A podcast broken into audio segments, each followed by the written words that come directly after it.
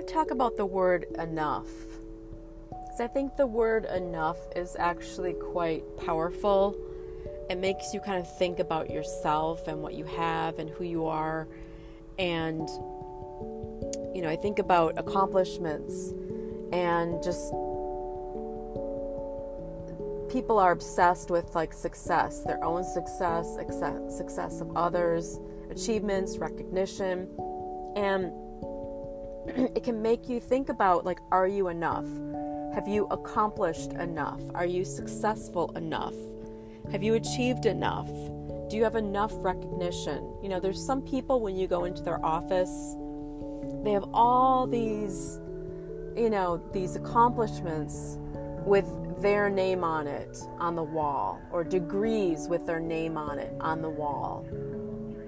And you know, you see this in doctors' offices, or you see this in you know certain um, just business offices where they have their degrees hanging up on the wall, and you can kind of scan the wall and look at all these colleges that these people went to, and all the degrees that they have. And just visually, you can quickly gather like who these people are and where they went and all their achievements. And it's you know, it's something to be proud of. But when is it enough? I mean, I've gone to college for many years. I have several degrees.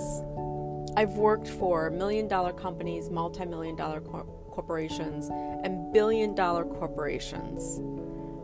And, you know, I've had many different titles over the years. I've had many different types of jobs. I've designed for many different brands.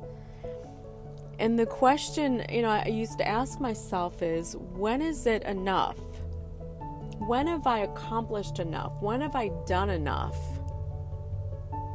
Because the reason I ask that is when you feel like you've, when you haven't done enough, and that's like an aching feeling inside of you that you're never quite you haven't done enough or you haven't co- accomplished enough and you keep striving. Or it can be even on a different note, it can be I'm never thin enough. Or I'm never, you know, it can be anything. I'm never pretty enough. I'm never, you know, it's just never, it's just never enough. Well, that can make you feel like you're just not enough as a person and it can result in a decreased sense of self and it can it can cause you that type of thinking can end up with you feeling depressed. And if it progresses it, it can make you resent yourself as well as others. It can stir up emotions like envy. You know you start you know if you haven't accomplished certain things and other people have it can make you envious of the other the other people. And that's not necessarily healthy. And then you enter a hell that you've created mentally because you feel like you're not enough. But what if you are enough? What if you're perfect? And and that's the thing. What what are we measuring ourselves against? You know, what's the yardstick? Because there's always going to be someone that has more education, that is taller, more beautiful, you know, has there's always going to be that one person that is just one level better than us, always. But that should be okay. We should be okay with ourselves we should have enough love and compassion and strength inside of ourselves so that we're okay with who we are. But a lot of people aren't. And that's where the conflict is. You know, that's why the fashion industry is so successful, and that's why fashion magazines sell. That's why Vogue is still on the map after so many decades because they're really selling and they're catering to women's insecurities. You're never enough. You're not enough. You're not pretty enough. You're not thin enough. And that's why you need to buy this product. You know, you need to buy this skirt because it will make you look thinner. You know, that's why the fashion industry and the cosmetic industry is so successful. That's why it's a billion dollar industry. I mean, you look at Kylie Jenner. You know, she was a teenager when she had lip injections. And she launched this, you know, lipstick line. And if you buy this lipstick line, you're going to look like lipstick collection, you're going to look like her. But her lips never looked like the lip injections. So you're buying this lipstick thinking you're going to have these beautiful lips, but her lips are injected with saline. So it's an illusion. Your, your lips are never going to look like her lips. And just like the fashion models that are in fashion magazines, you're never going to look like them. They're five foot ten and they, they're a size two. And they probably weigh 105 pounds. You know, that's anatomically, you know, that's not a normal average woman. An average sized woman is five foot six, five foot seven, probably 140, 150 pounds. That's your average woman. And I worked in the cosmetic industry, and I, I will explain to you that, you know, I worked for a billion dollar brand. I was the art director. I art directed all the photo shoots and we worked with beautiful African American women. We worked with beautiful Asian women. We worked with beautiful Caucasian women. And I always made sure that we had a mix of diversity in our photo shoots. But the thing that I learned when I started working for this corporation is they photoshopped every single pore off of the woman's face. So by the time, you know, she was done being photoshopped, she almost looked like her skin was like a mannequin. There was no there were no pores. There were no blemishes. And we would spend $250,000 on just retouching these women. And I never understood that. I never agreed with it. And this is the other thing that I, I want to talk about. The African American women with their curly hair, which I always loved, I thought it was natural. You know, we were forced to put a wig on them. And I thought they were more beautiful, less retouched, with their normal hair. I mean, they look beautiful either way, but you know, I I liked I tend to go with the more natural look. I like highlights. I'm all for, you know, cosmetics. Don't get me wrong. But when you completely change the look of a person, that's when you're kind of crossing the line. And that's when it, it kind of raises questions in my mind. Like if you're not feeling like you're enough you're going to go out and get all this work done. And I see this with women where they get so much work done that by the time they're done, they don't even look like the same person. And that's because inside, internally, they don't feel like they're enough. So externally, they're they're overcompensating. I'm fine with some Botox. I'm not talking about that. And I'm fine with some lip injections. I'm talking about when women keep going and going and going. And I'm talking about the women that overspend and they're compulsive shopper shoppers because they always feel like they have to have you know all of these super expensive fashion accessories because they can't just be who they are you know, I'm always impressed by the woman that can wear flip flops and old jeans and a white t shirt and walk around and feel beautiful.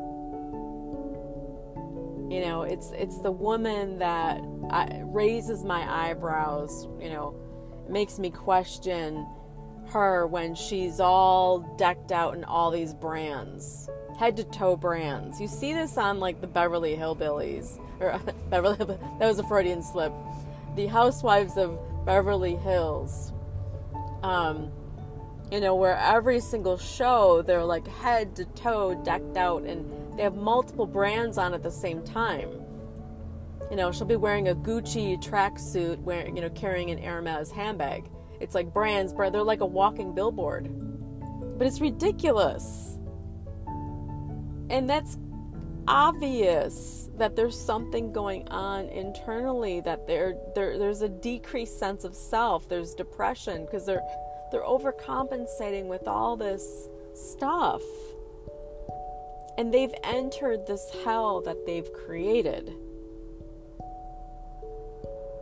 You know and this is something too that i've learned you know you are not what you do. You know and that sounds really simple. But, you know, we have to learn to detach ourselves from our accomplishments, especially our failures. If we fail at something, that does not mean that we're a failure. You know, when you look at a lot of the billionaires, the very successful billionaires, they have failed many, many, many times in order to have one or two very successful businesses. So if you fail, you're supposed to fail. That's part of the learning process. But some people, when they fail, they take it really hard. They, they take it to heart. And again, if you fail, that doesn't mean that you're a failure. I think that you're a failure when you give up. That's when you're a failure.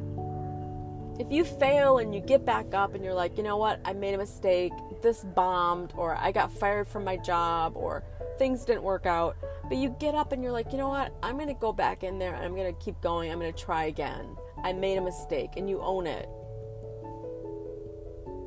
But you have to learn to detach yourself from these failures and these all these accomplishments and all these actions and behaviors. Detach a little bit. Being humble will get you a lot farther than being arrogant. I'll say that again. Being humble will get you a lot farther than being arrogant. You know, stop judging yourself based on the external, the way that you look. You know, we've all put on a few COVID pounds. Who cares? Stop judging yourself. You know, we'll all lose those extra COVID pounds we're all we've all suffered for the past year and a half. It's we've all gone through a lot. It's been very very difficult. Stop judging yourself. So you got a little bit of cellulite. So what? So your face is a little chunky. So what? We will get through this. Don't judge yourself so harshly. You need to find the good parts. Find the happy parts, find the good parts. Focus on that. Don't criticize yourself. That's not healthy. Don't cut yourself down. And definitely don't let other people cut you down. You need to stop them when they do that. Learn to detach from your actions and allow your mind to find the happy parts.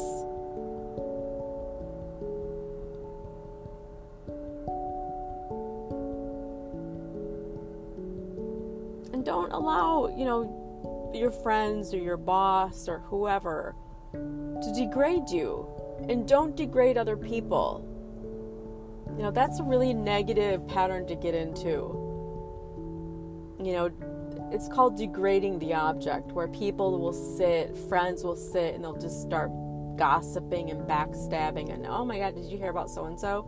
And they just start ripping on the person that's called degrading the object, and that's what a narcissist does. They put down other people to make them feel better. So if you find yourself doing that, then that means that you're suffering from low self esteem. Don't get into that pattern of putting other people down behind their back because you look like the person with low self esteem. That's not a good pattern to get into, especially if what you're saying behind their back gets back to that person. Then you got an even bigger problem. You know, gossiping comes from the, the adolescent stage, and I think that when you're an adult, you don't need to regress back to an adolescent. You don't want to regress to like the age of 13 because that's what adolescents do they they they chatter, they gossip, they're just learning. You know, they're becoming friends, they're part of a friends circle. But when you become less attached to outcomes and you learn that it's okay to fail, you become freer, you become happier, you become more open to to opportunities.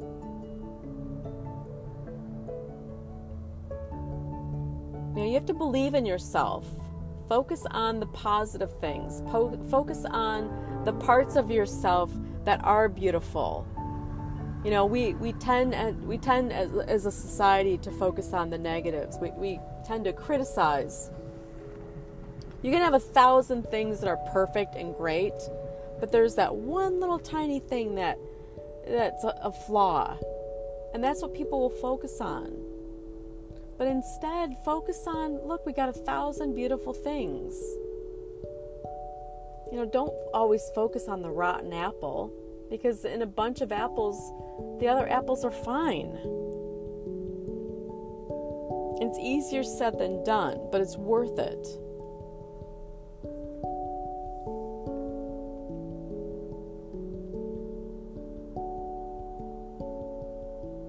You're not what you do all these actions, accomplishments, and failures. It's not, it's a part of you, but it's not the whole you. You know, there's so much more, more interesting parts to ourself than just our job. We focus so much on, on our job as our identity.